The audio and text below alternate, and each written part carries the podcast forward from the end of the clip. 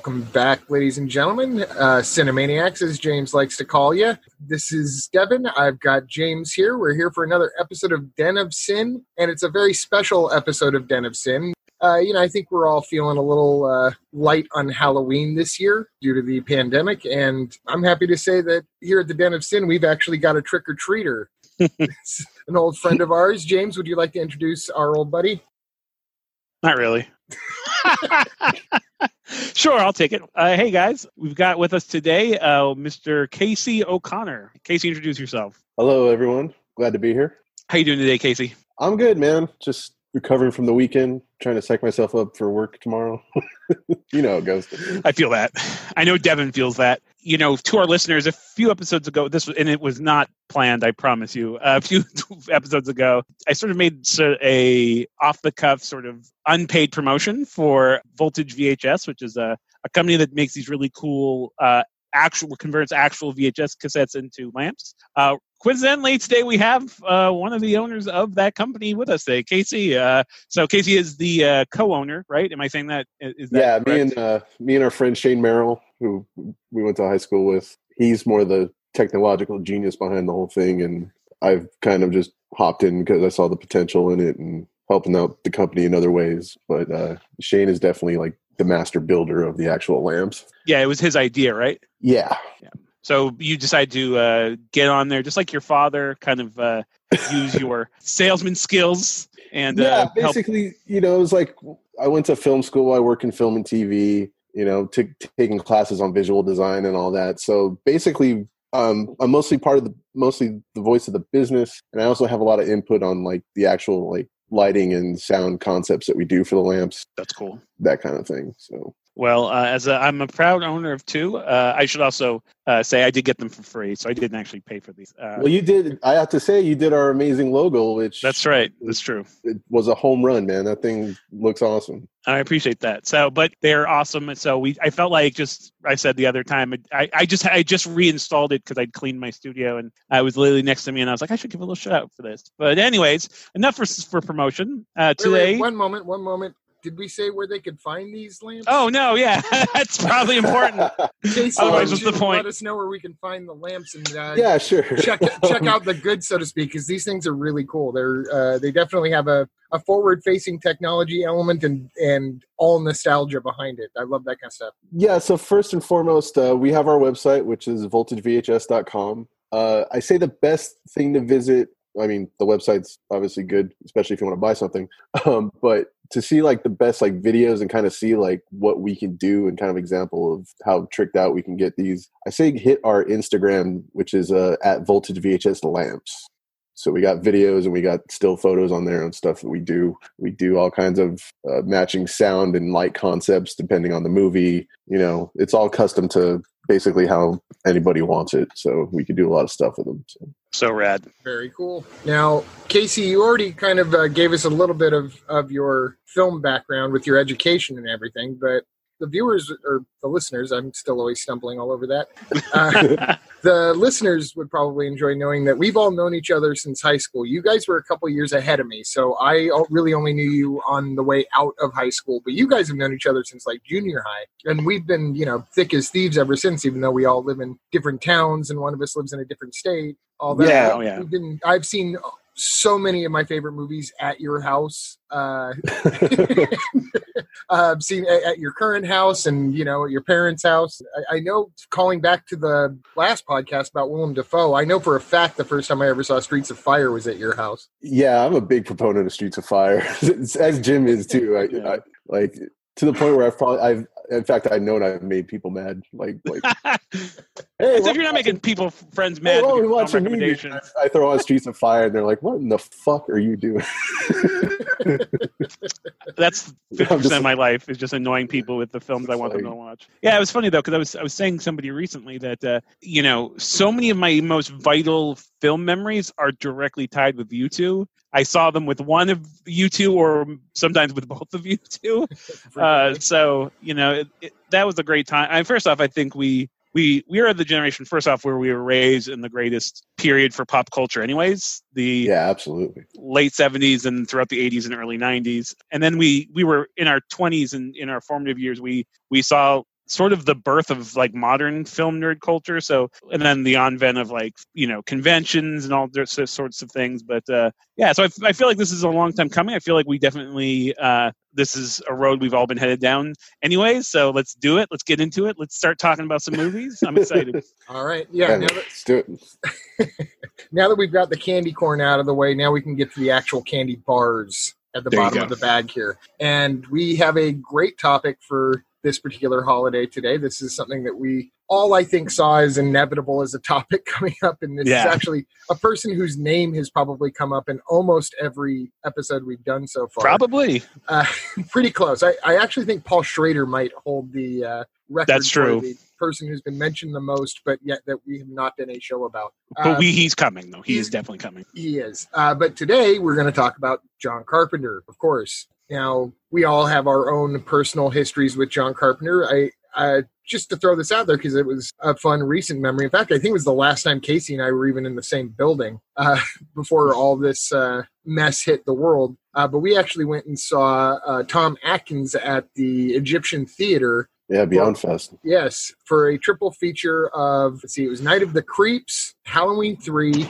and John Carpenter's The Fog. That's You a good uh, uh Yeah, man, that was a, that was a fun day. Let's let's go ahead and just get into the fog then. Let's let's uh, screw going linear since we've already talked about a lot of these. Uh, any, any thoughts on the fog, guys? Uh, or or Casey, any anything you want to tell us about seeing Atkins because it was a pretty good time. Well, as far as the Atkins event go, that day was great. Like I kind of only recently, probably in the past five years, like kind of seen everything that seen all the films that like Atkins has kind of been champion for, like Night of the Creeps. Um, the Fog, I actually was late to the game on. I barely saw that for the first time a couple years ago as well. Uh, while I was on a Carpenter kick of trying to like see basically all of his stuff, and um, and now I own a huge frame poster of the Fog.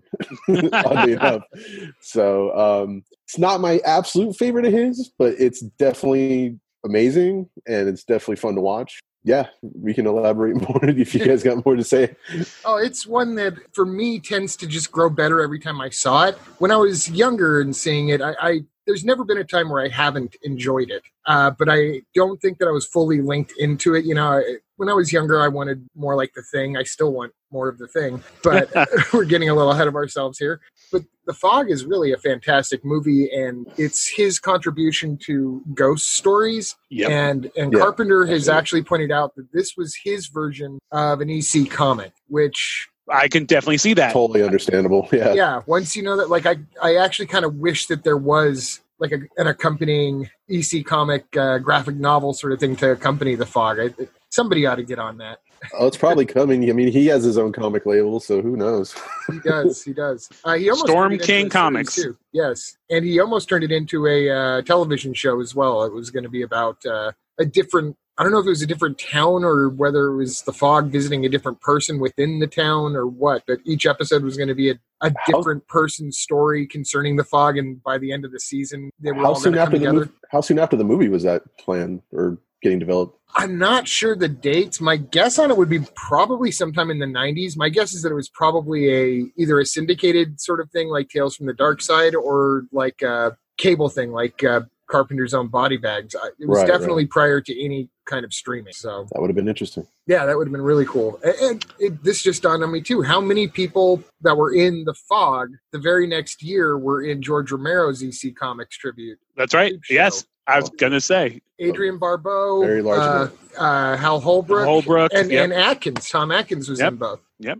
That's correct. So- All legendary. I think the fog is sort of quintessential John Carpenter. Obviously, it's not it's not as iconic as say like The Thing or Halloween, but I think it's like it says everything he's good at. Um, you're going to hear me say this a lot, but the score is fantastic. Um, in fact, I actually will hold it as probably the penultimate John Carpenter score, which I know maybe some people would find shocking. I will definitely get into my favorite in a while, but um, I think it's great. I think it's. I actually chose it for uh, me and some work friends. We do this thing where we choose like one specific genre of subgenre of horror movies. And for my ghost movie this year, I chose The Fog because I think it is. First of all, it's a vastly underappreciated ghost movie.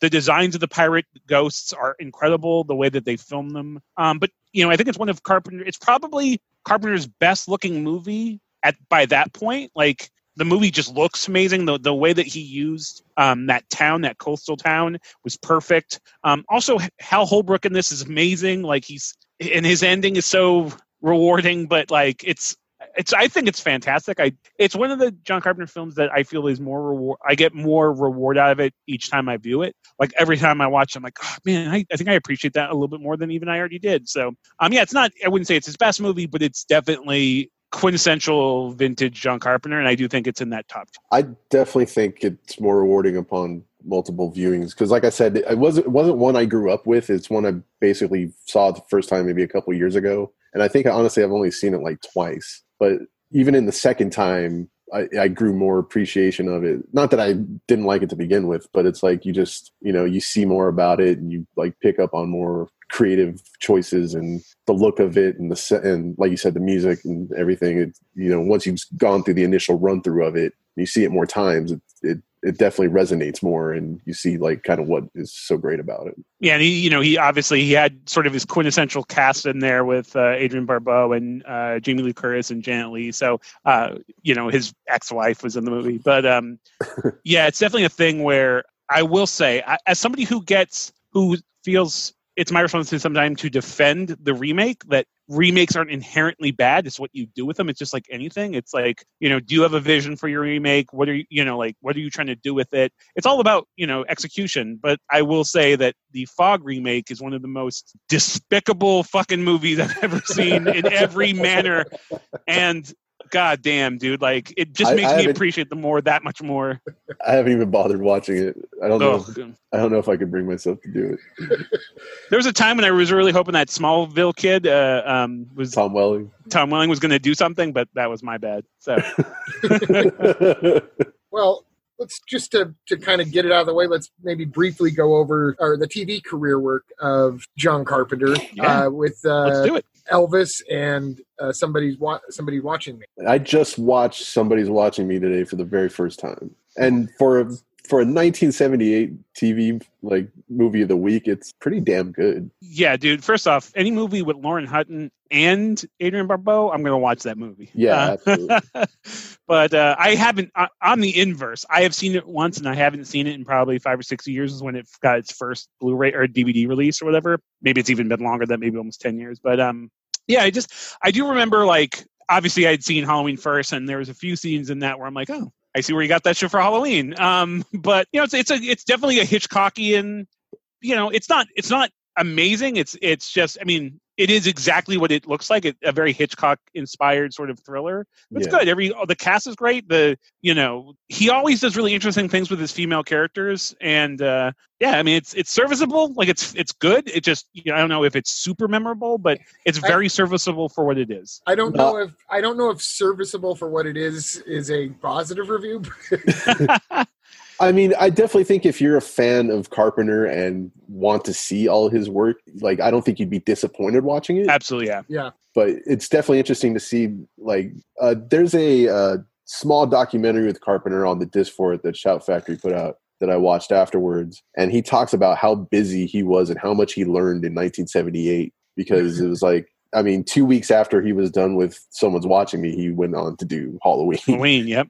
I forget what the third thing he did that year was. I can't remember. Maybe it was another TV project or something. He was but, um, making um, Elvis was released in. It was Elvis. It was Elvis making Elvis in '78. Yeah.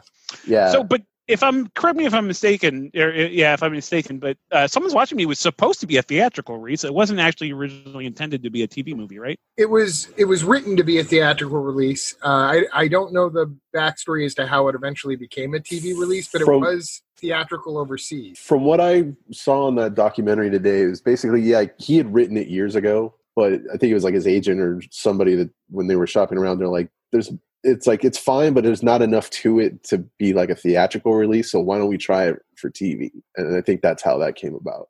Interesting. I will say we, we don't need to get into the Eyes of Laura Mars or you know like we said before we started filming all of the things he's written, but there is definitely a weird. If you've seen both, there is definitely a weird uh, vibe that they both have. Like right. you can tell they came from the same dude around the same time. As far yeah, as like, and, and he even says, um, and again, this documentary was wasn't bad that you know he took a lot of because uh, someone's watching me was like the first union thing he ever did. And so he saw like how fast like the tv guys worked you know which was something that was completely you know different from his just kind of like running and gunning shit on like yeah.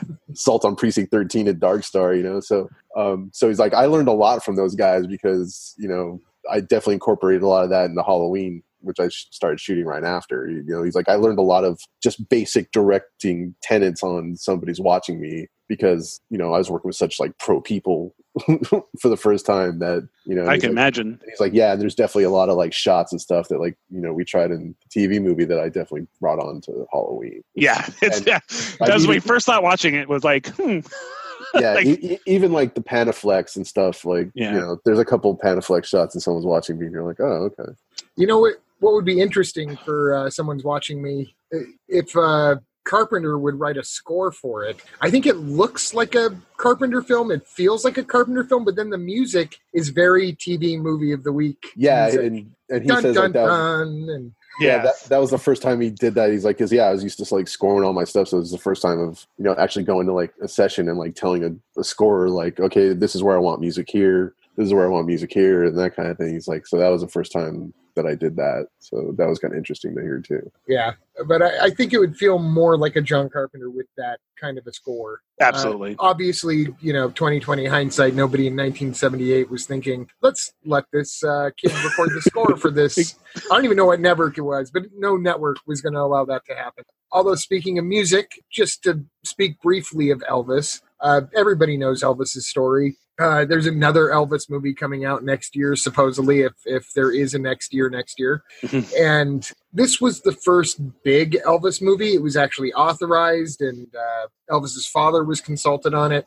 And it's it's pretty authentic. Uh, They they you know, combine some things for contextual purpose, all of that. Uh, the some of the clothes that Elvis is wearing in the movie are actually Elvis's clothes. That's kind of cool. That's and it cool. was it was uh, produced only a year. Actually, it was probably produced only months after Elvis had passed away. So this thing was practically rushed into production on on that level. But it's mostly notable because it's the first time that John Carpenter ever worked with Kurt Russell, who played Elvis, of course. And uh, this was going to end up being kind of what shaped the rest of Carpenter and Russell's career. Uh, did you guys see Elvis? I still remember my mom was a fan of the Elvis TV movie, and she would talk about it. But a three-hour biopic of Elvis, uh, I, I- I mean, I- if it's been available, like as far as like to own, I it's I've never come across it. But uh, I, Shout Factory, of course, has it. of course, Yeah. yeah. But yeah, no, I, I haven't. If I saw it when I was a kid, I was too young to remember. I just know I've seen the clips, different clips over the years of you know Kurt Russell being Elvis, but I haven't seen the, it uh, the whole three hours now. So I th- I think there's only three Carpenter films I still have not seen. Elvis is one of them. Uh, the other two being Dark Star and The Ward. So it's like the the, the beginning, the end, and then Elvis. like I, I, I still I still need to experience. So um, Not to give too much of a spoiler alert, but if you're gonna miss three, that's probably the three. Yeah, for real. probably what I figured. So Uh, but In fact, yeah, I, I wish I had missed the ward. Anyways, let's get on to it. But those are before we move on, though, Devin. I don't know if you wanted to touch upon them, but if you're talking about his TV work, uh, I do have to say his two episodes for Masters of Horror are two of the best in the series. Pro Life is interesting. I don't know if I like it. I mean, it's an interesting concept, and it definitely comes across very cheesy. I think more cheesy than maybe, but again, they're low budget working with a low budget television. But Cigarette Burns is really good. I think it's actually probably in the top three best uh, Masters of Horror episodes, and it's like a really. I, I remember the first time I watched it, I was like, man, I would have liked to have seen this like expanded like in a, into an actual feature. I, I actually thought with more money and you know like it could have been a really interesting story. But yeah, I feel like you know, and Masters of Horror very very hit or miss overall. You know, some decent directors turned in some pretty shitty movies, and um, I forget who did the George Wendt one, the family. That one was really good. Oh, that was uh, that was John Landis. Anyways, I just talked about that. I feel like it had to be mentioned because they're they're actually pretty solid. They're, they're pretty solid little whatever you want to call them mini movies. I don't know. What you want to call Yeah, I like Movies is Cigarette- good. Cigarette Burns was actually written by uh, Ain't It Cool news writer. Really? Yeah, Oh, interesting. I, I don't think he works for the site anymore, but um, yeah, he was working there when that happened. So Is that is that site still around? I think I haven't don't been to that know. for all website. the like movie news 15 sites. I go to, that's not one I still go to. no, not in No. years. Yeah. but Wasn't Harry Knowles kind of called out or something? I um, think remember that. Yeah, something like that. Part of the Me Too shit. Yeah. possibly. I I mean, no offense to any of the fans of the site, but I've never been a big Harry Knowles fan. No, honestly. I, So I do think I, met him once of- and I was not impressed. I I don't have any personal experience with him, but uh, and I can kind of respect what he did, but I do think that he was kind of the beginning of the more outspoken nerds who I oftentimes. Uh, considering I, I consider myself a nerd, a nerd, I'm, I'm a movie geek, but there are some Yeah. movie geeks that I just want to tell to shut the fuck up and sit down. And I Yeah. think Harry Right. Knowles uh, kind of helped that movement uh, come to more of a fruition and, and gave a voice to a bunch of people who probably should just be giving the voice to their basement wall. Yeah, it's That's right, basically yeah. it's basically like going to an LA film Q and A, but on like a website. Because like one of my biggest pet peeves, like living in LA, is go is anytime there's like a Q and like unless it's like curated and it's like by someone that like knows what they're talking about and is like asking pertinent questions, like I'm fine with it. But as soon as I go, let's take some questions to the audience, I I will make a fucking flash dash right out the gate because Yes, I dude. can't take it. It's fucking it's painful, man. Like it can get bad. I feel I will say this about Harry Knowles though. That dude has nobody has ever benefited from looking like a fucking real life caricature of a nerd than that dude with his 700 pound red afro like he just when you looked at him like the only thing you can do is either shoot yourself in the face or become an internet nerd celebrity those are your only two options in life somehow he eked out that second one uh, against all odds. But yeah, dude, f that dude, and f that website, and f that every.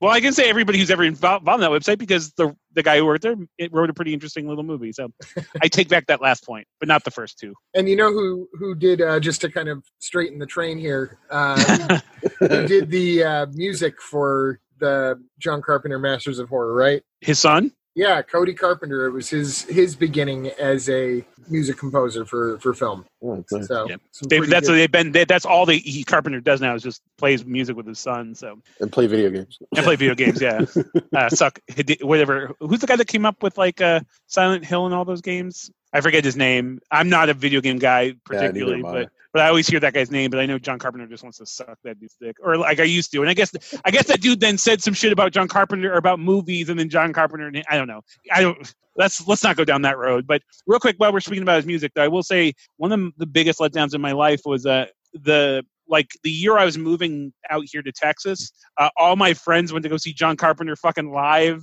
play his music live, and I've never had more fucking FOMO in my life. Like seeing those social media posts, I was so fucking depressed. Yeah, But- sorry, man. That was a fun ass concert. I bet. I know. Casey, you invited me to go with you, and I can't even remember why I couldn't. I think I had to work. yeah, I, I definitely recommend seeing Carpenter live if you can. It's really fun. You know, they have the according, like you know, movie footage playing Footage. behind them with each song and whatnot. All the like original like Lost Soul stuff is great live. You know, it's it's it's a fun time. And he's you know he's not very like talkative. He's just kind of like this old man going, "All right, let's go." And, Yeah. like, does his thing, and uh, you know, we'll throw up like the devil horns every now and then just to like get into the spirit of stuff, and then like the music, pre- the music and the you know company visuals just pretty much speak for itself, and then you're done, and you're like, wow, that was fantastic. it's like the most non bullshit like show you could go to. Like, I always imagine like he should do one concert and then like for like the second and last song have what was the name of his that band the Cadillac? that oh, he- the, The, Coupe de Villes. the Coupe de Villes have the Coupe de Villes come out and play that terrible fucking song. Dude, every everybody would have lost their shit if the Coupe de Villes like reunited on stage. Trust me, because everyone there was just like total Carpenter fanboy. nerd nerd bonering. Um, Yeah. All right, let's get back. Let's get let's let's get back on track. I take partial blame for that. Sorry. No, no, it's my important. It's important to talk about his music because his music is such a big part of who he is as an artist, and Yeah. it does incorporate into the films. To And the let's extent- be honest, probably one of the most influential aspects of him as a creator, as an artist, has been the music. Probably the most ripped off. In fact, it's it's it, it has spawned an entire subgenre of mu- music now. There are people who basically rip off John Carpenter as their musical careers, and I don't mean for film. I just mean as bands. I'm looking at you, Magic Sword and Perturbator, and anyways, let's not. Well, the th- the thing I think is great about like his you know music career is that you know he basically just did it because he couldn't afford Yep. anybody else to do it, and so you know he's just like, well, shit, I'll, I guess I'll do it. And no matter like how minimal you know it may seem to like what actually composes the music, the sound and like you know Yep. you know the memories it triggers when you're watching his films, like when you hear a specific cue and stuff, it's like it's just amazing. You know, it's I have a very you will uh, hopefully be the right people to share this memory with, but uh, I still remember being in I think seventh grade at the uh, Moore Junior High School Halloween dance. Uh, was it maybe it was ninth grade? It might have been eighth or ninth grade. Either way, we were sitting outside, and you know they were playing music before you could go in. People were hanging outside, but I remember sitting outside, and all of a sudden they started playing, you know, the Halloween theme, and literally getting chills, being like, as soon as those those chords hit, like being like, oh, I actually feel a little freaked out and spooked out, and you know, just hang out in you know in front of a fucking junior high school auditorium waiting for the doors to open. That's the power of like what he did in the fact that it's so affecting and so haunting and so precise and it's well yeah and and and he did that over and over and over again through movies and again very similar sounds but every time master at using a goddamn uh, synthesizer to freak people out so absolutely Well, since we're going with the music, let's uh, just because I don't know exactly where it will fit in anywhere else here. The first film that he scored for himself was Assault on Precinct 13, which anyone doesn't know this film by now, you were severely missing out. It's not a horror film. It's Nope. not a Halloween film. Uh, it definitely has some creepy vibes to it, though. Uh, Yeah. It's, Tense. it's a, yeah, A- and it you can get clearly see Carpenter's Western inspiration in this uh, because it's got elements of Rio Bravo, El Dorado, all that sort of thing, and it's actually something that carried on through other films that he made as well, uh, including some of the stuff he's made this century. Still has the stamp of Assault on Precinct 13 on it. yes they yep i can think of one particularly that i, I can't wait to talk about I was gonna say definitely. I think Escape from New York's got. Yeah, a I will. lot. s- I will say that. Uh, yeah, it's. I, I. I love that movie. In fact, Devin, I saw it in your living room. Uh, well, at the time, was your living room. Yeah, it's a. It's. It's genius. I think it's probably his most unheralded movie. Like as far as how great it is and how influential it was. It's a very tense, tight. Like I said, I mean, it's it's like a 47th Street version of a western. Um, definitely like a very urban film, but definitely has the spirit of a western, and I, it's great. And I will even say I don't hate the remake. While we're talking about re- remakes of Carpenter's works, it's one I don't hate. I don't. It doesn't hold up to the original, but it's a pretty serviceable film, and actually speaks volumes of how great just the concept is because of you know. And that was one thing Carpenter did really well was forcing scenarios where two different different kinds of people wouldn't normally have to fight you know with each other um and and and sort of partner up and that was a you know a very it's a very interesting plot very i'm with you if you had never seen it Yeah, I Watch couldn't agree more. It's um I mean I don't really know how much more to elaborate on it, but uh, it it's definitely worthy of viewing. Um like I said, especially if you're a Carpenter fan, because it is unlike a lot of stuff that he's done. You will see stuff in it that, you know, you might see in later films. It's like, oh, he's kind of doing this again. But I mean, as a whole, it's there's nothing else in his in his filmography that's like it. And it's really enjoyable. It is, and it's uh it's a movie where you can already tell that he's starting to lay the groundwork for not really being able to determine who the good guy and who the bad guy is in his films, uh, based on the stereotypical Roles. tropes that he puts out there. The uh, the convict in this movie, I can't remember his name right now. Darwin, uh, I think, is the name of the actor, but. Um, the scene where he gets thrown the shotgun to like help out with the siege on the Yep. it's still one of my favorite moments. And uh, I did want to point out because I found this interesting. This movie almost got an X rating, and oh really Yeah, I didn't know that. Uh, this was for anyone that doesn't know their lineage with the MPAA. This was prior to the NC-17 and prior to PG-13. So oftentimes there were huge uh, reaches between a PG and an R and an R and an X. But in this film, there was one scene, just one scene that got it an X rating, and it's still in the movie because they tricked the MPAA by taking the scene out, showing it to the MPAA for their appeal, and then returning it to the prints of the Movies before it came out of the theaters. Does anyone want to hazard to guess what the, what scene was cut to quote unquote cut to save the R rating? I personally don't know. Um, it's been a while since I've seen Assault on Precinct 13, but I can't wait to find out. James, any guesses? And the character, by the way, uh, the character's name is uh, Wells. Okay, Wells. Okay, uh, we'll get back to Wells in just a moment then. Uh, what were we saying? What, what film? What What's- scene what it scene do you think? I have no idea. You you Surprise guys are gonna you're gonna kick yourselves because you're not gonna be surprised once I say what it is. Little girl gets shot eating an ice cream cone, Oh yeah, yeah. Oh. oh, in fact, yeah, that, I remember. Yeah, which is still a shocking. makes that's- sense. It's really the That's- first thing that I remember uh, when I think about that movie. Actually, is how intense that scene is. You don't see it coming. Uh, it's not a spoiler alert. It's more of a plot point that carries the story forward rather than any kind of an ending. But yeah, this, Yes. this poor little girl who is the same girl that escaped Witch Mountain, and and I think I think she's one of the uh, Real Housewives. But yeah, little Oh, Kim Richards. Yes, as a little girl, she uh, got what was it shot in the chest while buying an ice cream cone. Assault on Precinct 13, uh, and that was a pretty good indicator you weren't going to be able to trust this filmmaker. He was going to do things that nobody else was doing. Uh, and to get back to Wells, real quick, uh, the convict in this movie who ends up having to become the hero uh, to help out the the main police officer. Uh, he was, in my opinion, the birth of the John Carpenter badass action hero. which Yes. Almost, he used it so many times that it's become a signature of his. So let's go ahead and springboard right into his next big and perhaps biggest badass action hero, Snake Plissken in Escape from New York. James, you got any thoughts on Escape from New York? Um, yeah, it's just one of the most important movies ever made. Uh, I mean, uh, you know, the thing Citizen is, Kane, Escape from New York. well, I mean, it, I mean, I, I, I say that only slightly jesting, but if you think about how, first off, it sort of helped kick off the whole post-apocalyptic. It was one of the films that sort of helped kick off the whole post-apocalyptic. It really launched, uh, you know, the the action era.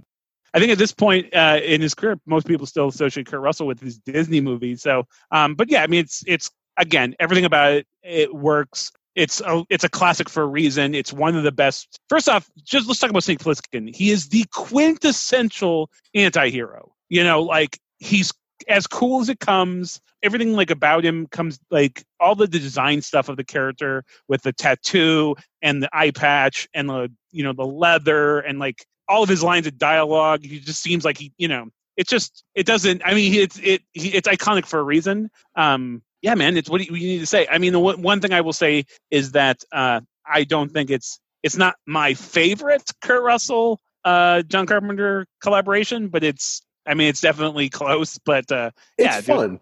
it's, It's, wet. like the look of it, the concept. I mean, there's just so much good things happening in the movie that you know it's definitely a staple of his filmography. If not, like you know, I'm sure it's someone's favorite, but you know, not not necessarily mine. But I mean, I'll I mean, shit, I'll watch Escape from New York anytime it's on without question. So I mean, but yeah, I think um, what you're saying about the anti-hero is like there's it's definitely kickstarts like that type of uh, attitude for certain like you know characters that came in movies after. Like I definitely think probably Ash from Evil Dead Two probably wouldn't exist at that Yeah, right. without Snake Plissken. You know, the first the first Evil Dead he wasn't so like machismo, but he definitely was in the Yeah. second one. yes. Well, And- the thing is too. I mean, really, you could tell Kurt Russell. You know, he was definitely like channeling John Wayne and Clint Eastwood and different things. Like even down to like the way like he was sort of acting through his gritted teeth thing. But There was a lot Um, of Eastwood in there, especially. I mean, they even had Lee Van Cleef playing opposite him. Uh, That's right. before he yeah, to New totally. So that was an overt reference almost. but he yeah he he you know it helped cement him to be a bigger star and i mean it's one of the yeah it's just one of the mo like it's seminal carpenter and i think it's just seminal of the genre like you know it's again it's iconic for a reason. And again snake plissken just snake plissken as a character has become iconic. Unfortunately as we will get into not not used uh, as uh entertain well not as used as uh well we'll get into it. Let's i don't want to let's we'll get into it but I also want to say that it's probably like the ending of any Carpenter movie that like entertains me the most. Yeah. The, the- every time I see it, I just like start laughing hysterically. There's, there's so some perfect. big applause lines uh, Yeah, it's towards the end there. yeah, it's definitely a must see as far as Carpenter goes. It's great. Uh, what was uh, Isaac Hayes' name in that? He was uh, He's the Duke, a number one. the Duke. Yeah. Uh, the, you're the Duke, Duke. A number one. Uh, I just think uh, any movie that's got Isaac Hayes riding around in a pimped out Cadillac with chandeliers for headlights. Yeah, It's- in a post-apocalyptic like Yeah. New York, It's a good thing. fucking brilliant. Uh, I mean, there- while we're talking about you, you let's. I mean, do you want to talk about Escape from LA right now? there's probably no better. Because I will say this. This is what I was going to say. Anyways, this is my. I've seen it twice. Once in the theater when it came out, and then once like five years later. Trying to think, I'm like, there's no way I hated that movie. I must have just, you know, it, maybe it's it's a victim of uh, too high expectations. Nope, I hated it as much the second time. Uh, despite some pretty in, interesting or entertaining sequences that are super stupid. Uh, yeah, I hated it, and I, I people like have become to defend the movie. To each their own, I guess, but nah, Well, bruh. let me say that you've seen it one more time than I have because I've still have only seen it since when it was initially released. I remember thinking like there was cool ideas within Yes. it, but I thought it was just like way more slick and way more like CGI heavy than like I wanted it to be. Like I still Yes. wanted kind of like the grittiness of the original yes, in it, The- and it was just it was so much more of a Hollywood film that it was it was just so apparent. but And- not only was it not only was it too slick, it was also the, the despite a bigger budget, or I don't maybe it didn't have a bigger budget, but it was definitely they were trying to use the tools of the time. The tools of the time weren't up to what the job needed, and they, the effects look terrible. That Yeah. green screen work on that shit is so bad. the But, effects yeah. house that worked on that movie has actually come out since to say we didn't know what we were doing on that movie. We, we were, they, I didn't fully research this. I didn't deep dive into it. Uh, just enough to know that the uh, even the effects company apologized for the effects. But the idea I got was that they were maybe a physical effects studio that was making the transition, and this was their first There big gig because that was kind of an oh shit moment for special effects artists uh, right there in the mid '90s where things started to switch. I mean, to the point that not even just the obvious sort of uh, dinosaurs and uh, larger explosions, but squibs and gunfire itself, uh, still to this day is oftentimes CGI'd, and I can still certain elements still piss me off. If, like use a squib. I, I don't care if you have to use CGI to create a giant snake or something, but if yeah, you're gonna I agree. it's fake blood is just use fake blood. There was nothing wrong with the process at that point. Yeah, practic- Yes. practical and CGI should like live hand in hand. It shouldn't be like Yeah. I mean, all practical effects movies aren't bad if you do them right, but like an all CGI movie could go very bad, like if it's not done right. Especially um, at that period when it was still in like a technology. In Yeah, it was still formative. Like Yeah. you know, Jurassic Park was ninety three. I forget what year Escape from LA came out. 96. Um, six. Yeah, so you're like three years after Jurassic Park, which was like the game changer for all that. And Yeah. so, yeah, you got a lot of like, you know, effects houses now like trying to get their start and like just basically throwing anything out there that they think will work. and And this so- was this was going to be ambitious for anybody that took it on. Uh, I I think that this was probably more a victim of timing than anything else. This is the only movie that Kurt Russell has a writing credit Yeah, on. isn't it like Carpenter, Debra Hill, and Kurt Russell have the screenwriting credits? So yeah, you Paramount can, only wanted it if it was Carpenter and and Hill uh, together again, and Kurt apparently had a lot of ideas. Apparently, the whole ending was his, which I would argue the whole ending was Carpenter's in the first movie, and Russell rewrote it for this. yeah, like I, I could just totally see like the three of them just like you know probably smoking a joint and drinking. Like, what if we do this? Let's And- throw and- that in there. and to me that's the enjoyment of the movie i i will throw this movie a bone i did see it under the best possible circumstances because in 96 i was 17 i was still in high school and my folks took us on a day trip to hollywood and uh, allowed me to invite my best friend greg who listens to the show hi greg and What up, Greg? What's up, Greg? Hey, you guys have met greg uh, Greg But- Sargent. but anyways, uh, my folks took us out to go see uh, Escape from L.A. at uh, on opening day at the Chinese Theater. So, and it was. I think it might have actually been the first movie I ever saw at the Chinese Theater. I think that was the first thing on Hollywood Boulevard, the big Chinese, and the Chinese is even featured in Escape from L.A. So, uh, by the time I was 17, I was no longer a kid. I wasn't just loving everything that I saw on a big screen, and and there was enough in this movie to know that something was wrong. Uh, but the high of that experience, uh, I'm willing to give this movie a pass as being fun. Uh, John Carpenter himself compared it to. Uh, he's a huge Howard Hawks fan, and so he compared these films to Rio Bravo and El Dorado, saying essentially, yeah, they're the same movie, but you know th- they're fun. Uh, I, I think Carpenter is being a little too. I, I think he had too good of a time making it, maybe to be Yeah. able to see it separately. But The, pro- ultimately, uh, the problem is so I just see it as a problem. I mean, there's some definitely some execution problems, but the problem I feel is the tone because even though the first one had some satirical elements, it had some social commentary, and it had some wit to it. It wasn't as nearly as like trying to be so over the top with its satirical elements and to the point Yeah. that it's like you know it, it becomes like a fucking clown show. But um, it was, and there's no excuse for Hershe, the uh, Pam Grier uh, yes, trans character, which is absolutely ridiculous. And they, they lowered Yeah. Pam Grier's voice an octave that. and a half. Or Steve Buscemi trying to take on the Ernest Borgnine role from the original. Except for that Borgnine was a good guy, usually trying to help out Snake, whereas Buscemi was a weaselly little shit that you He's a really Slim want Flam man. Slim Flam Yeah. Man. That's right. What a waste of Steve Buscemi. I think that I walked out of the theater and I think my first thought was, "What a waste of Steve Buscemi." It's true. Um, and he said too that he made that movie so that he could finance Trees Lounge, his directorial debut. So which is a much Uh, better use of your money. yes, one taken for the indie team there. Uh, at this point, we've probably given a little too much uh, to Escape from LA, Give more but- to escape Uh, from LA than we have escaped from New York. Escape from we New York. did, we did. You know, just to make that balance better, you're right, Casey. I'm going to throw out a fun fact on Escape from New York. Brain was originally supposed to be Warren Oates, but Warren Oates got ill and passed away before they could do it. But uh, Oates was the one who recommended Harry Dean Stanton. I thought that was kind of a cool little fun fact about that movie. Good call, Warren Oates. So there you go. No, bad call on dying, Warren Oates. That's Exactly. How dare you? right. How dare you have a massive heart attack in your 50s after you taught Sam Peckinpah how to do coke to kick your drinking habit? Exactly. Oh, that did that come off as mean? I'm sorry. No, just funny.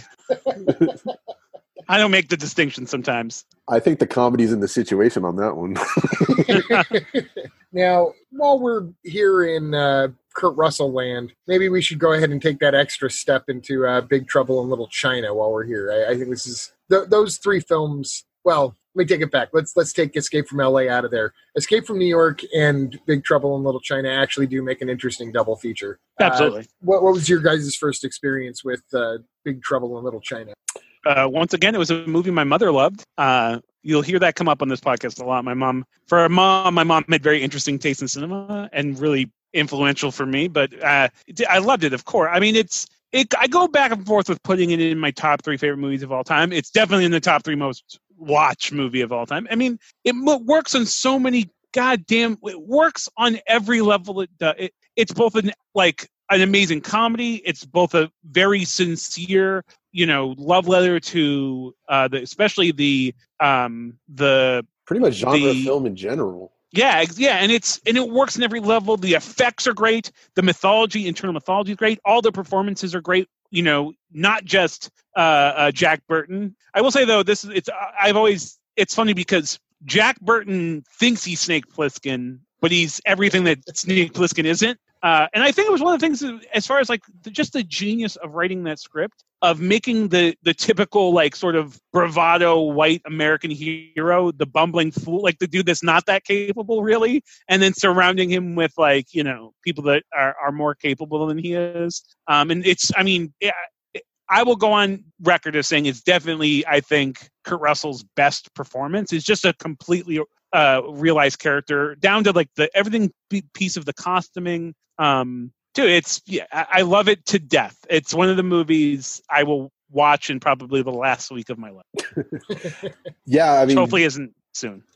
uh, basically kind of what you said as well is like it the movie encapsulates everything that you want to go to a movie and see like yeah, yeah. e- even if you're not like a film geek it's just like you want to be you just want to go and be entertained and like it just throws the kitchen sink at you when it comes to that because it's like you've got martial arts you've got horror elements you've got you know chinese mysticism uh Chinese black magic. yeah, like you know, great action set pieces. Uh, Kurt Russell, you know, performance is just fantastic, and it's just most movies that would try to be so bold to like throw all this stuff at you into a, a movie. Like it probably would fail for a Yeah. most part, but I don't think that's the case with Big Trouble in Little China. I think it, part of what's great about it is that they did all that and it works, and it's, Yeah. severely rewatchable. It's always fun. Like it's not a movie that like you see multiple times and go, oh, this isn't as good as I remember. It's like no, it's No. still it's still fun as hell. Like, Yeah, it, it's really held up, and I think you're nailing it there. It's the combination of so many things that Carpenter was able to put together in the right order, and yeah, some of the things that he kind of had to finagle to get. Uh, for one thing, he wanted Jackie Chan to play the lead, uh, which would have been amazing at the time. But he, in America, Jackie Chan, if he was even known at all, was known for Cannonball Run. right. So well, I mean, I think by that point he had done uh, Battle Creek Brawl, which wasn't like a Well, and he did super the huge hit. yeah, did stop and think about the title you just said. In the United States in 1986, Hey, man, Six were they talking? well, wasn't if you Jack, wasn't Jackie Chan's first like American made film, The Protector? yes, Yeah, so that was like '85, and so that was like a year before this. So he probably wasn't known because that movie wasn't a hit by any means. No, but I think I, the thing is, I think what Carpenter, I think first off, if you watch The Protector and even Battle, Battle Creek Brawl, is like first off, Jackie spoke English in. He didn't speak English in uh, The Protector. I think. I think he was dubbed in that. He had somebody else do his American voice, but he speaks English in Battle Creek Brawl, and he sounds he sounds exactly the way he does sound today. But I think Jackie, or I think John Carpenter, besides being really impressed, like John Carpenter's always been into like uh, varied media, and he, I know he was a fan of kung fu films. Obviously, otherwise he wouldn't have made this movie. But I think he saw the star potential, and eventually what would go on to become true of Jackie Chan, especially when he was vital and young and doing, you know, some of his most amazing films in that period in the, in the mid '80s to early '90s. But um,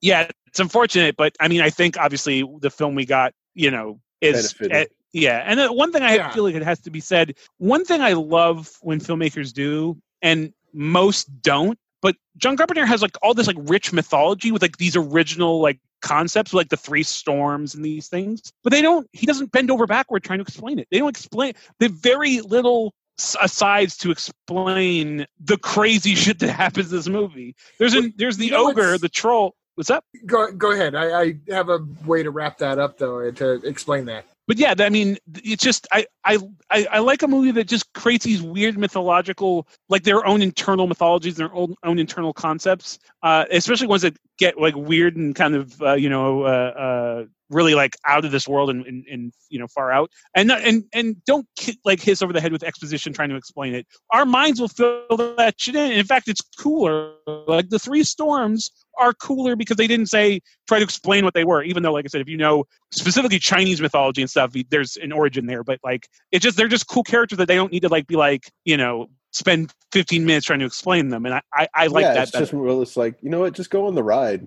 Yeah, Yeah. exactly. for real. It- So- it's like I'm sure you're probably questioning like what's going on here, but that's actually part of the fun. You're just like, this is some weird shit, but it's And it's also really smart because after the movie's done, you're still going to be thinking about it, Exactly. and that's why the Three Storms as a kid were so cool because you're like, there is they're mysterious, just like Boba Fett was, you know, you kind of very mysterious, and then you know, we'll we won't touch on on that, but, but um. But yeah, I, I I- think it was really cool, and uh, I'm sure Devin's about to hiss with some behind the scenes filmmaking facts. Oh, well, I, I do have a couple of fun facts, but I was going to say I think part of why it works so well on that level of not having to explain everything is because oftentimes when you have screenplays where the audience is taken into a, a world that they are not as familiar with, which would certainly describe uh, Americans, American cinema goers in 1987 towards Chinese culture. Uh, there's usually a character that represents the audience going in who's going to be the one who has all the inquisitive moments and all the uh,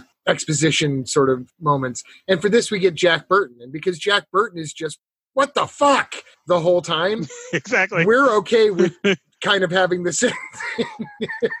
what the hell's a Especially little because band? I, yeah, he's like the sp- exactly. he's like the spokesman for the audience. Like Right. Yeah. he's And- like, and- what in the hell am I witnessing right now? But Like, what I love about it too is that that all the other characters, all the characters who live in Chinatown, like just sort of like off the cuff, you're like, well, of course it's a, he's a ten foot, you know, Chinese black magic sorcerer. Of course, like they're so they're so sort of uh, annoyed by his ignorance that they just they don't even really take his inquiries like like well, of course it's you know it is what it is, and uh, it sort of does sort of parallel Americans' bravado and ignorance, especially like I said, he's definitely channeling a lot of like traditional American hero tropes. There's definitely a lot of John Wayne in there Yes, but again, that's like intentional. Carpenter's kind of exactly, and Carpenter's sort of playing off our stupid white dumb char like charge in with complete ignorance like and exactly. I think it makes the movie work that much better. Yeah, I love, you I know- love that. Like all the characters except for him are kind of like, oh yeah, those are the three storms. Oh, you want some more tea? Like, Exactly, yeah. well, that's that's why he got Russell in the first place. You know, uh, it, they got Kurt Russell because uh, basically John Carpenter wanted to have a cast of of Asian actors, and the only way he was going to get a studio budget for that was if he had Kurt Russell. So he had to basically bill Kurt Russell as the star, but tell, then tell Kurt Russell. Uh, and this is actually something that happened. Tell him on the set, oh, and by the way, you're the sidekick. And Kurt Russell ran with it. And, and just a little fun fact: the suit that he wears when he goes into the uh, brothel that's being used as front for Lo Pan's business is actually a suit that he wore in the movie Used Cars, Robert Zemeckis Cars, which Oh, is great. another one of my favorite Kurt Russell movies. yeah, that movie's fantastic. I also just I feel like what needs to be said real quick too. It, it, it's like it's very much an ensemble film, and I like fucking James Hong, the legend James Hong, kills it as Lopan. Dennis Dun is great in this, and really, I again here's this young Asian American actor character, and he's just a he's like a cool young dude that like it, there's no they don't play into any stereotypes. There's no it, they're just normal people who just happen to you know be Chinese people living in, in this kind of fantastical setting in, in this fictionalized version of uh, San Francisco Chinatown. And I love Victor Wong as Egg Shen, amazing. He has some of the best lines in the movie. Um, Kim Cattrall is great in this. Um, dude, eh, overall, like every like I love this. Like the whole cast is amazing in this, and I think John Carpenter was super smart with his casting on this. I think it really adds to why the film is held up is because we're not looking back on this film sort of embarrassed like through like you know white Guild isn't making us sort of like oh man this is kind of hard to watch no he was you know there's no all of the the chinese characters in this are very three-dimensional characters I can't say enough about this movie obviously Great movie. Immediately after Big Trouble is when he kind of started his, you know, late '80s, early '90s like Universal run. As you get into the kind of Universal stage of John Carpenter, well, he he did some other stuff with Universal too. That will I, I have a feeling we're kind of building up to one of my favorite movies he did with Universal. But uh, actually, he did a couple with a smaller company called Alive uh, that were distributed by Universal Studios. And on these two films from Alive, he actually had full control. So Carpenter is a he's really a filmmaker who thrives when he has full control. He you can tell when the studio's stepping on his throat on something, and we'll have plenty of those to talk about in a minute, I'm sure. I'd say these are definitely like a couple of my favorite movies. Of his, like hands down. Yeah, they're they're top notch. Uh, and the first one, of course, uh, I'm talking about "They Live," which has turned into a much more of an influential and even timely film than I ever understood it to be when I first saw it in the '80s. Yeah, I love that it's actually getting its kind of kudos now and getting heavily marketed with toys and collectibles Yeah. and stuff. It's Right. like something I've always that i that i like sit God, right I want a, to. I want a John Nada figure like so bad. Yeah. and, like now it's finally coming to fruition. Like all these years later, it's I, oh, it's fantastic. Now, I, I know I'm going to get an earful of what Jim thinks about this because this is Roddy Roddy Piper. Uh, that's right i'm, I'm trying to remain yeah superstar uh, who actually quit the WWF in order to make this movie. Did you know that? Yep, he went. Well, there's more to that story, but yes, pretty much he wanted to. This came up, and he already wanted to transition into acting because he was sort of bored. And there's some political stuff with the WWE that we won't go into, but but yes, I did. Yes. my my understanding was that Vince McMahon was a controlling dick, and Yes, uh, for some reason didn't want him to do Surprise. this film in particular. I, I'm sure because it was a statement against kind of uh, ever him and his buddies, yeah. everything he believed in. uh, Re- Reaganism was what it was what Yeah. Carpenter calls it a, a rebellion against. I actually Yeah. wonder too. Back in in the good old days, let's say back when it wasn't uncommon to find a conservative hanging out with a liberal, and they weren't at each other's throats. They just kind of gently and uh, even strongly, uh, but politely disagreed about certain things. The whole Kurt Russell, John Carpenter thing in general, such a wonderful friendship, such a wonderful working relationship. But John Carpenter, if you go by the themes of his movies, was most is most certainly a liberal. And Kurt Russell, Yeah. probably wisely. I haven't heard much about his politics lately. I have a feeling he's probably more along the line of, of speaking the way Arnold Schwarzenegger does on the matter. Uh, but well, he's a libertarian, anyways, right? He's Yes. Yeah. Uh, and you know we're we're splitting hairs on things that uh, really the show is not about. But uh, I just did want to That's point right. out I, I find it interesting that either he was either Carpenter was kind of feeling some Russell fatigue or vice versa, uh, or I think that Russell may have sat this movie out because of the Reagan message of it uh, that the government is trying to destroy the middle class and uh, yeah basically what the obey movement came out of and Yeah. and which Carpenter Literally, yeah. himself, uh, Carpenter has had to make public statements about his intentions with the film. Uh, in fact, I think I might have something here. Uh, he said it was a vehicle to take on Reaganism, and then over the years, neo Nazis and white supremacist groups have co opted it for their own purpose. And his response was, They live is about yuppies and unrestrained capitalism. It has nothing to do with Jewish control of the world, which is slander and a lie. And I'm glad that he stuck his neck out there for his artwork and for his beliefs and, and had that to say because we all want to be on the side of the humans versus the aliens. I, I get that, uh, but but don't bury the message that was intended, which I think even as a kid was it was like the audience was wearing the sunglasses. It was very obvious once you put on the sunglasses. Yes. Yes. Uh, and Wait, wait. Are you trying to tell me that white supremacists misunderstood the message of something? Get out of here. You're talking gibberish. that doesn't happen. Uh, but of course, when you talk about they live, we're not necessarily just here to talk about the the messaging behind it. We're here to talk about the five minute long fight sequence. Anyone want to That's right. that out? So first off, I've, I've talked about this movie on more podcasts than I I, I never knew it was, was possible. But this movie is everything that I think Carpenter excels at, um, which is taking a relatively stupid premise uh, and really finding the humanity in it, and really finding where the you know the best way to get an audience really invested. Everything about this movie shouldn't work but does. Uh, casting an a, professional wrestler who had never really acted before as your lead uh, everything about it works for me. And, and i think not just for me obviously as you said it's become one of those films that's become more popular over time. And again it's very there's something very prescient about it. Obviously it's very timely more so now than almost ever um, sadly which that's harp should be heartbreaking but you know everything about it is really interesting. The, first off the the design of the aliens incredible and john carpenter was really key on that about what he wanted. Mhm. design of the aliens amazing. The cast amazing. Keith david as his sort of you know his buddy slash like the you know john nada is this you know like he's not even like a real person. He's almost like the spirit of individuality. He's like this i mean his name is john nada for god's sake. So he's almost like he's really almost just like the everyman what the american dream is where you know keith david plays a much more reasonable character. He's just a, a normal guy just trying to live his life and here comes this dude who sort of for, literally drags him into literally physically drags him into having this new point of view and keith david in that role is perfect. Yeah. meg foster and her fucking creepy and Those insane eyes eyes, is amazing in this.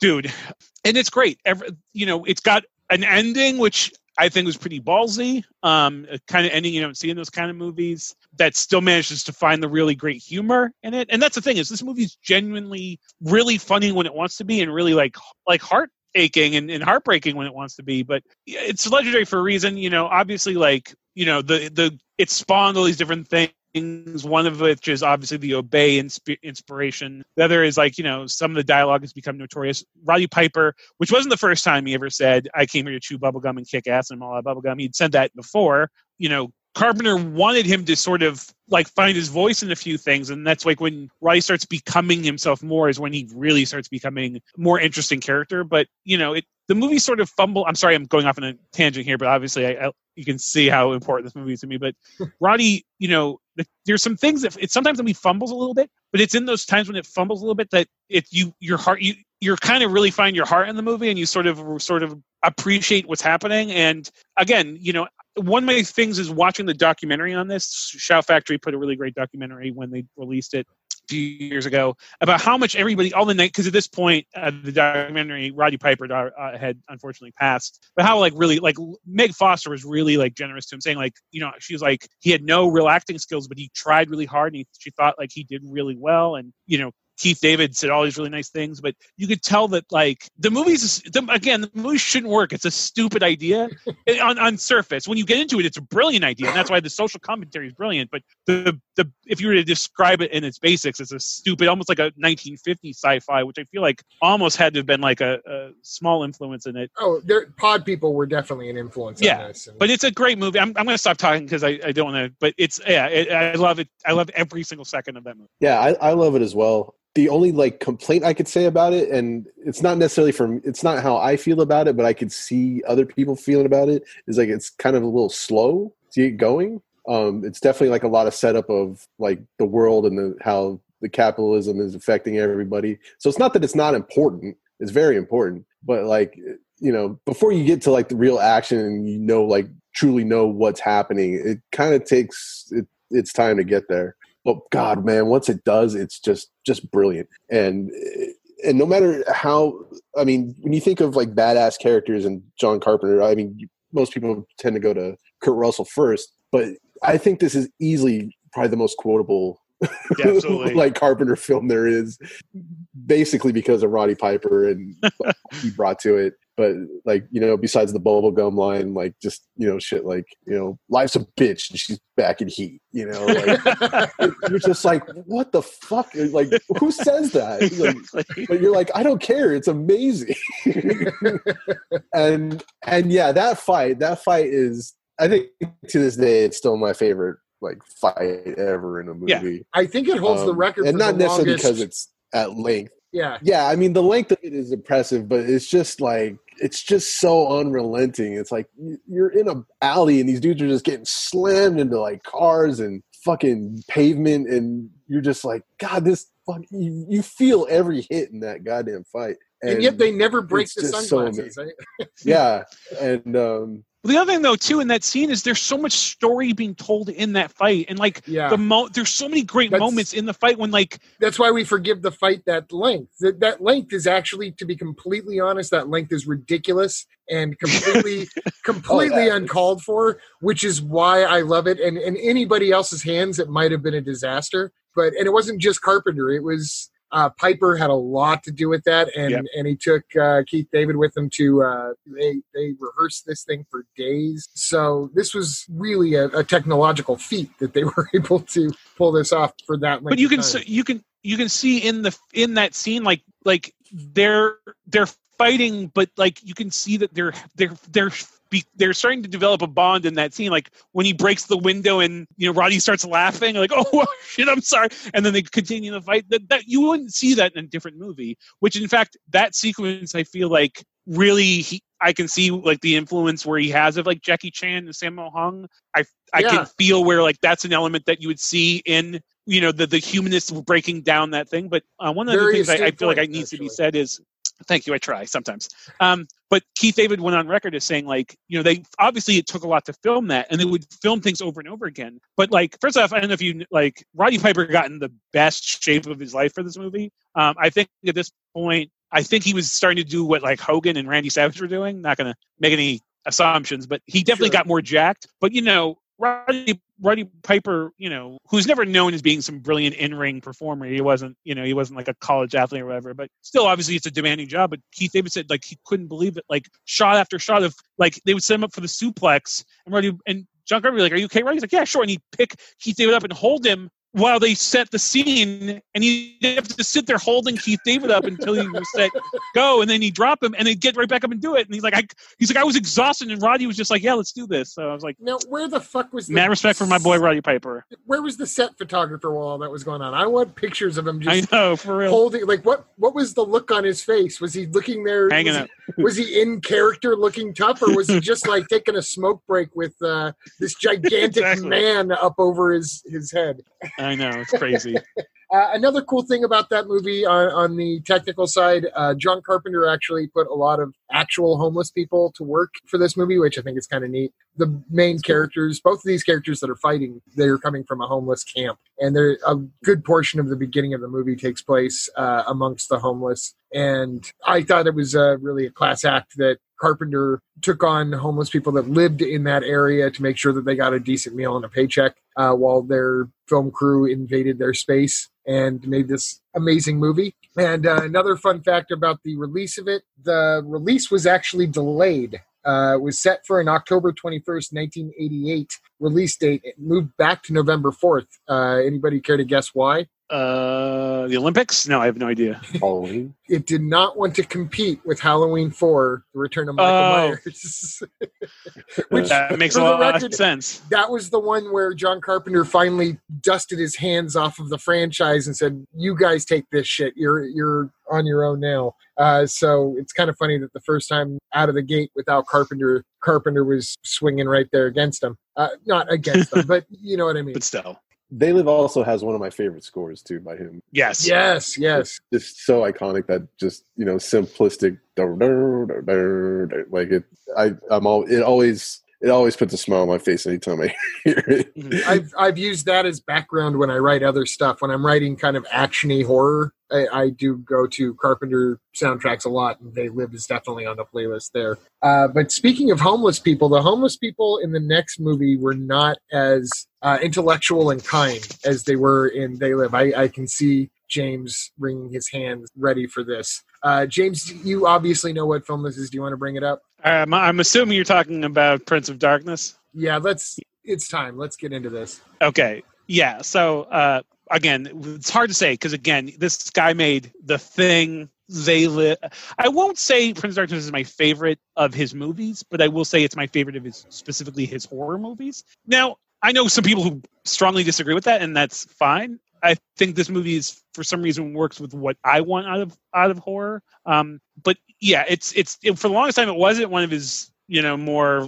I don't even think it was. I could even say it was almost like a forgotten Carpenter movie. It wasn't one that people talked about. Uh, I think the only thing people really talked about was that it was Alice Cooper was in the movie. I think was the main. For about five know, seconds. hey, Alice Cooper's. Yeah, exactly. Um, and he did a song for it too. Yeah, but I mean, my thing with this movie is first off, it has half the cast of uh, of uh, Big uh, Trouble. Big Trouble in Little China. Yes. Yeah, I but thought it was really cool he brought them back. And it was Yeah. outside of James Wong, who I welcome as a presence in any film. Uh, the Yeah. two actors that did come back from uh, for Prince of Darkness, who I do not see in other stuff very often, it was it was great to see those particular two actors come back. Yeah. yes, I couldn't agree more. But yeah, it's the, the concept of the thing I like about it for the people that haven't seen it. It's you know, it's basically like um, first of all, it's got Donald Pleasence in his least Donald Pleasence type role. No, I Where he's not, like, of on the- Donald Pleasence on. I the whole time. Why didn't they tell us? Didn't they know what? That's true. That's why true. didn't they tell No, us the have a good truth? point. But there's less of Where- Whereas in That's true. Halloween, he's saying the That's evil true. is gone. The evil is gone from here. It's, that- that's But the rest of his- later career Donald Pleasence level. that's that's that's a good Donald point. Pleasence. Yeah. sorry, sorry. But yeah so the the whole concept of like you know like there's this there's i think what really affected me the first time i saw it was just using like things like theoretical physics to sort of explain or investigate you know the essence of evil or what is you know satan or you know even in this movie it sort of invents its own mythology a little bit which is a por- portion which i think is a little bit the most murky thing in it but i still like it and i think first off it's my favorite john carpenter score i think it's his creepiest score i love it, there's so many scenes in this movie where even if I just start thinking about the scene, I will start getting a little creeped out. And I think it's incredible. There's just there's all of the practical effects in this are fucking really well done. Um, it just has this. It, to me, it seems like it's almost inspired by Italian horror, like as if you know Yes, he's I was going to mention that too. yeah, it definitely has that vibe, like that that Ba- Bava vibe and the the Fulci vibe, and there's definitely some visual cues. I think. In fact, I, I always liked this. I don't know if you've ever seen the movie The Church. Yes, Uh, and reminds I-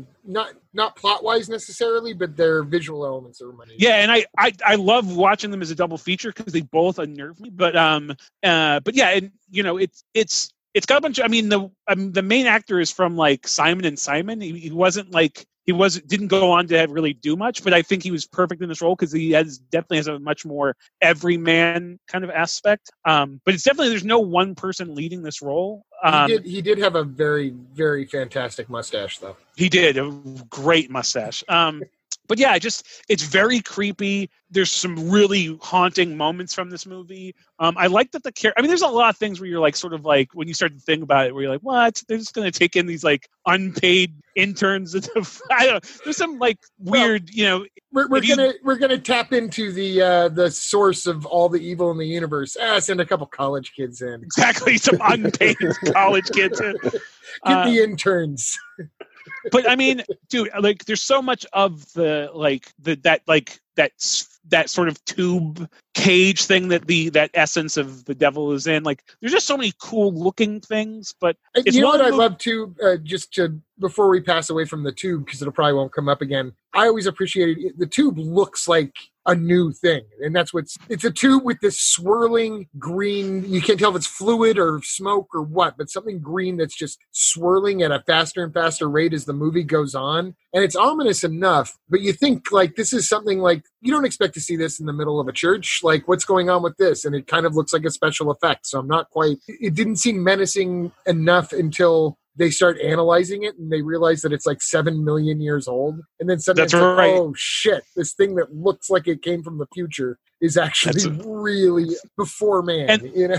and one of the things I was actually saying about it is I like the fact that there's no context for that. Like we've never seen that before, especially when you're with the devil. And then even more to exactly your point, how much it starts to get creepier the more they show it, especially when they get up close and you start to see the real age of it, what like you know the fact that like this thing is corrosive and like there's just again there's so many things about this movie i love but mainly my thing is for me it's one of just a horror movies in general which you know i think says a lot is that I think it continues to be legitimately creepy and unnerving every time I've seen it, and I've seen it a lot. And that's hard with horror. A lot of times you get those, you start to be sort of deadened to the scares, even really you know intense movies the more you see them but there's just an the movie builds an atmosphere. I think that's the best word. There's an atmosphere in this movie that carpenter made that i think is amazing so. And it builds on this dread. There's a sequence in the movie you know for those who don't know there's the plot of prince of darkness is this thing that's in this church and uh,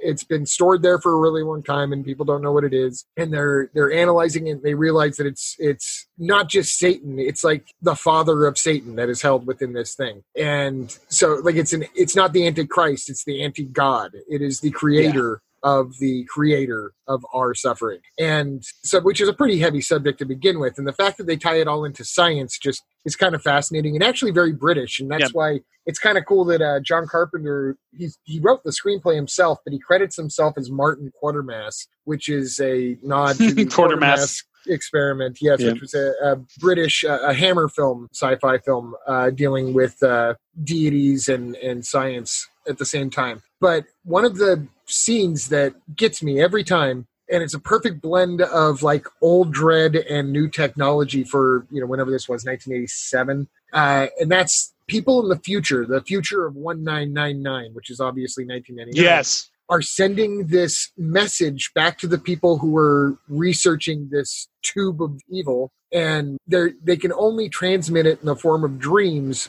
but all they have to transmit with is video cassette. Uh, so the, there's this weird sort of like they're they're limited by their own technology, but at the same time they have the technology to transmit into the dreams of people in the past. And the Carpenter achieved the the dream sequences by actually filming the sequence on VHS and then putting a film camera in front of a television set Yep. Show, showing what he had done on VHS, so that it was it wasn't just that it looked like it was somebody's home movie; it was something otherworldly. And as you're creeping around this building that the movie takes place in in this VHS, you're getting to this door that's like glowing, and you start to see this presence coming out of it, and you're starting to realize like this this is evil. This is Satan's papa coming out this door into Los Angeles somewhere. And you, I, this isn't a spoiler. Uh, they, but you never really see it fully come out because it's a dream sequence. But the fact that you don't, the fact that you just kind of see this thing that looks so normal, like anybody else's VHS home movies, and then this creature coming out of a light through this doorway, there's something really unsettling about the way he did that. And I got to hand to Carpenter. It's still one of my most eerie and frightening images I can think of in any film from that period, which, in my opinion, is the best film for horror movies, uh, best period for horror movies. Great, and I, I'm so glad you mentioned it because I was I I'm kicking myself in the ass for not bringing up that point specifically. There's something about, first of all, the way you, they filmed it, but even like the music and the sound design Mhm. of that when they show it. But when that silhouette kind of appears in the door as the kind of camera is moving, it, first of all, it feels like you're actually It's There's a humanoid, weird- but inhuman. Like we don't to- know. exactly, and it's, It's, it's truly a creepy. head, but like where they connect, I don't know.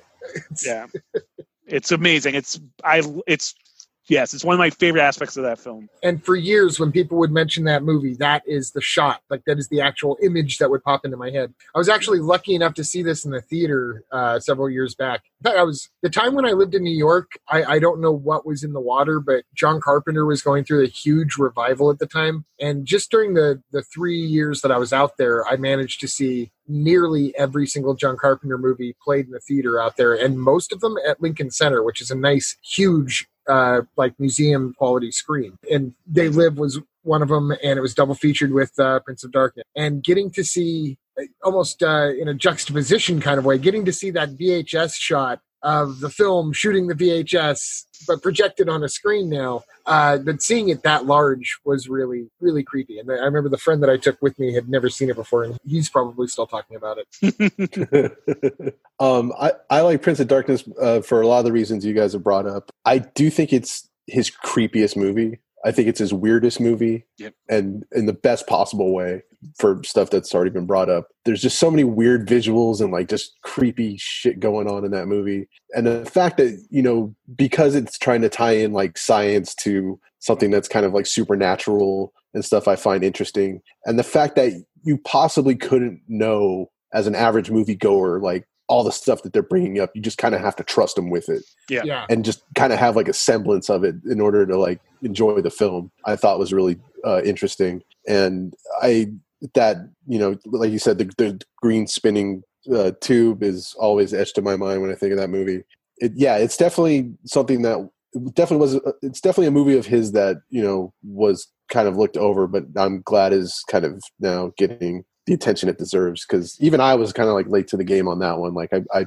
i didn't see that first run. And um and yeah it's it's definitely one of my favorites by him. And like you said it's probably it probably is, is like as far as true horror goes it's probably the best one out of his filmography for that for for the reasons that we've discussed. And um yeah it's uh, any any any carpenter fan that hasn't seen prince of darkness you should get on that like immediately it's so underrated Yeah, anytime I, I talk to somebody who loves horror and hasn't seen it, I'm like, oh shit, dude! It's like, it's like um, to me, I I know this might be hy- hyperbolic, but to me, it's like if you've never seen The Shining, for me, I'm like, you need to see this movie because it's you know, it's one is really unexpected, especially if you know Carpenter's work, and two, like I said, there's just so many le- levels to it of why it affects me that I'm always like, oh, dude. It's a highest recommendation for people who are fans of horror but have never. the uh, movie you just mentioned that actually provides a perfect lead in to to another one because you know around the early 80s uh, there was a saying going around amongst every horror director and that was i gotta get me a stephen book and uh, for carpenter it well we'll get into it uh, maybe a little bit later uh, what it almost was but what it ended up being was christine if you want to go over christine briefly we are starting to run into uh, Part two territory. part two territory but, but you know what uh, we haven't spoken to each other, all three of us together, in quite some time. So I, I, I think that we can be self-indulgent here. But uh, nonetheless, uh, Starry Starman, we're probably just going to say, "Hey, Starman was awesome." But uh, that's Yeah, a movie it, is- it is. Yeah. Jeff Bridges is fantastic. Uh, he studied uh, birds so that he would have that kind of look to him. Uh, and he's the only actor that was ever nominated for an Oscar for a John Carpenter movie, and that is Starman. But to get into Christine, uh, I think there's actually more to Christine than most people were really giving it credit for at the time. It wasn't one of the really popular Stephen King adaptations when it, uh, for me, maybe it was just because I was young. Uh, I remember when I was 11 years old, that was the year I, I got a, a VCR for my bedroom for Christmas. Um, most kids, I think, by the time they were about 11, at least had a TV in their room. This was the 80s, so I think a lot of kids might have had. My first TV was a black and white, so you know it was that that ancient. Uh, but I begged my parents for a VCR in my room because there were all these movies I wanted to rent that I knew that my parents were not going to let me watch because I had to watch it in the living room where my brother and sister could see it. And uh, along with, I, I got my wish. I must have been a good boy that year. Uh, but I I got a VCR and I got two movies on VHS, and they were both Stephen King adaptations, so appropriate for the age. The first one was Stand by Me, and the second one was Christine. Does anybody else have any Not too fond shabby. memories of Christine? Yeah, it was a good Christmas. Uh, no, not no fun memories. It, what I will say, like as a kid, you know, I like every kid at that age, like I grew up, you know, loving Stephen King, reading Stephen King books on my summer. But it, I think Christine was the one. Christine and Cujo were the two adaptations which I had the least. I didn't watch them a lot as kids. I probably saw them a handful of times, and mo- probably when they were on TV and not like on VHS. I couldn't Um, handle Christine Cujo was as a kid. I still can't. It's too hard. Like I can't. I refuse to look at Cujo No. as a villain. But It, the whole thing is yeah. sad. Yeah, it's Yeah. it's like a tragic, but I mean the that movie is It's actually actually it's actually really good. it- that movie is a and it and, and to this day it's like it's it affects me like watching it i get like the, oh it was filmed brilliantly but that it really. we're not here to talk about cujo No. but i will say like there it is weird that there is a whole like genre subgenre of horror of like killer automobiles like that there's been a lot of those movies if you think about it down to like trucks and the car obviously things like duel and stuff but um even Stephen uh, King's tackled it's- it's tackled a- again in first uh, of the- Maximum Overdrive. yep exactly Oh man, But I could do a whole episode on Maximum Overdrive. I'm just saying. the best movie ever made on cocaine Oh my Um, god. Hey, honey, this machine just called me an asshole. oh god, I love it. But yeah, I mean, it's it's a, it's a good. I'll just say this: it's a good movie featuring the least likely f- main actor of the '80s uh, with Keith Gordon. I Yes. still We've don't know. over a couple His of film Keith career is- movies. It's just I still don't. It's weird. I, his agent must have been a miracle worker, but um, There's a reason but- he became a director. Yeah, yeah. but uh, but um, yeah, it's great. I think the the best thing I'll say about the movie though is the effects, the cinematography, and the soundtrack. Overall, I mean, the movie's good. It's actually a good movie, and everybody's in it. Kelly Preston's good in it, but um, it's you know, it's it's it's a good movie. It's I, I don't really have much more to say than that. Outside, like I said, the effects with everything with Christine, everything. works. I'm kind of on the same wavelength. Like I like it, I enjoy it. I'll watch it if it's on. It's not one that sticks out to me as like iconic as some of his other works, but I mean, I definitely could see why it would be for someone else. Um, but just my own personal experience with it, like it's you know, it's just like, oh yeah, Christine's a cool movie, and you know, it's well made and it's entertaining. Like you know, a lot of his work, a lot of Carpenter's work. Yep, Yeah. pretty much. But yeah, I just don't. I don't have like you know super fond memories of watching it a lot or you know anything like that personally. But yeah, it's definitely a damn good movie. It should be watched for sure. Yeah. For real. For a movie about a monster car, I've got no complaints. Yeah, Uh, absolutely. and because the the killer was a car, it's kind of funny that it was actually it fell right before there were the invention of PG thirteen, and it was getting a PG, and it actually it was kind of the kiss of death for a horror movie. Uh, there are certain horror movies that have had to fight to get their R rating, but from the other direction. And Army of Darkness was one too, where uh, Army of Darkness really, let's face it, that's a PG thirteen movie that they smacked an R on because the gore reaches ridiculous levels, but Yeah. it's a PG thirteen movie. It just it was going to make even less money than it made uh, eventually by being an R rated movie. And the same Yeah. was with Christine. They really wanted an R rated movie, so if you'll notice, they say "fuck" a lot in the movie. Yes. so that was how they were able to like guarantee that they got an R with a movie about a killer car. Uh, and uh, final fun fact on Christine before we move on, because to me this is something that I love. Uh, Nicolas Cage was almost cast as Buddy Repperton, the bully of the school that Arnie goes to. So we almost got to see Nicolas Cage as the bully in Christine, uh, the one that Christine kills at the gas station uh, Yeah. by like setting him on fire and then running over him or whatever which Nicolas Cage is the bully in anything. Uh, in in uh, whenever that was, 1983 Three, four, was Christine. 83. I'm good with the years. You are pretty good with the years, yeah. Uh, it was. Yeah, that's oh, kinda- telling me that like Nicolas Cage was almost the villain in that movie is like telling me that Crispin Glover was almost the, the villain in that movie. And I would have seen either version of those. Exactly. I'm, I'm not complaining, but but yeah, that, I I definitely would have been interested in that version for sure. But the version that exists is, is great. It's it's a it's a solid King adaptation. It's a solid Carpenter film. And uh, again, I have to go on record saying that movie looks amazing. Still this day, it looks. It's really a very slickly Yeah, shot it's a film. very well shot film for sure. Hey guys, so thanks for listening uh, to the podcast. Uh, this actually officially ends uh, part one of our John Carpenter episode. Uh, what assholes, man! We keep on doing this. I know, unintentional. Uh, but there's just so much to talk about. John Carpenter is obviously a legendary filmmaker, and we want to make sure all of his films are given their right due. Uh, and plus, having Casey on was a, a shit ton of fun. Yes. Uh, definitely a shit ton. I, is a shit ton different than a regular ton? I don't really know if I understand. Not that. a crap ton, a shit ton. A shit ton, because we we feel strongly. Um, what weighs what, what weighs more though? A on that crap, note, a crap ton of feathers or a shit ton of feathers? Which one weighs more? That's what I'm saying. I, it, it, I don't know science. How do magnets work? Um, on that note, uh, thanks for listening to part one of our John Carpenter episode. We're going to uh, tie this up right now. Uh, so when you listen to part two, we're sort of just picking up where we left off. But again, Devin and I uh, and Casey really appreciate you listening. Uh, have a great and happy Halloween, and can't wait for you to listen to part two. And make sure you find us on Spotify, Apple Podcasts, and uh, Google Podcasts, Amazon, and we are on YouTube now as well. So make sure you're looking to every place that you find podcasts. In fact, go listen to us in all those places. Go uh, just just pick it up on like six different. Exactly. Spots. Yeah. We could really use the numbers right now. So uh, but we love you. Thanks yeah, put for... on multiple stereos. It'll be like that Flaming Lips album. You can hear us talking all. It'll be like a sonic experiment. you it, you will feel do like some peyote. It'll be nice. You'll feel like Casey's really in the room, man. And man, I like the the zero percent of our listeners that got that reference, but it's fine. Right. I mean, I got it. That's all that matters. I know. I did for you, Casey. All right. Fuck uh, everyone else.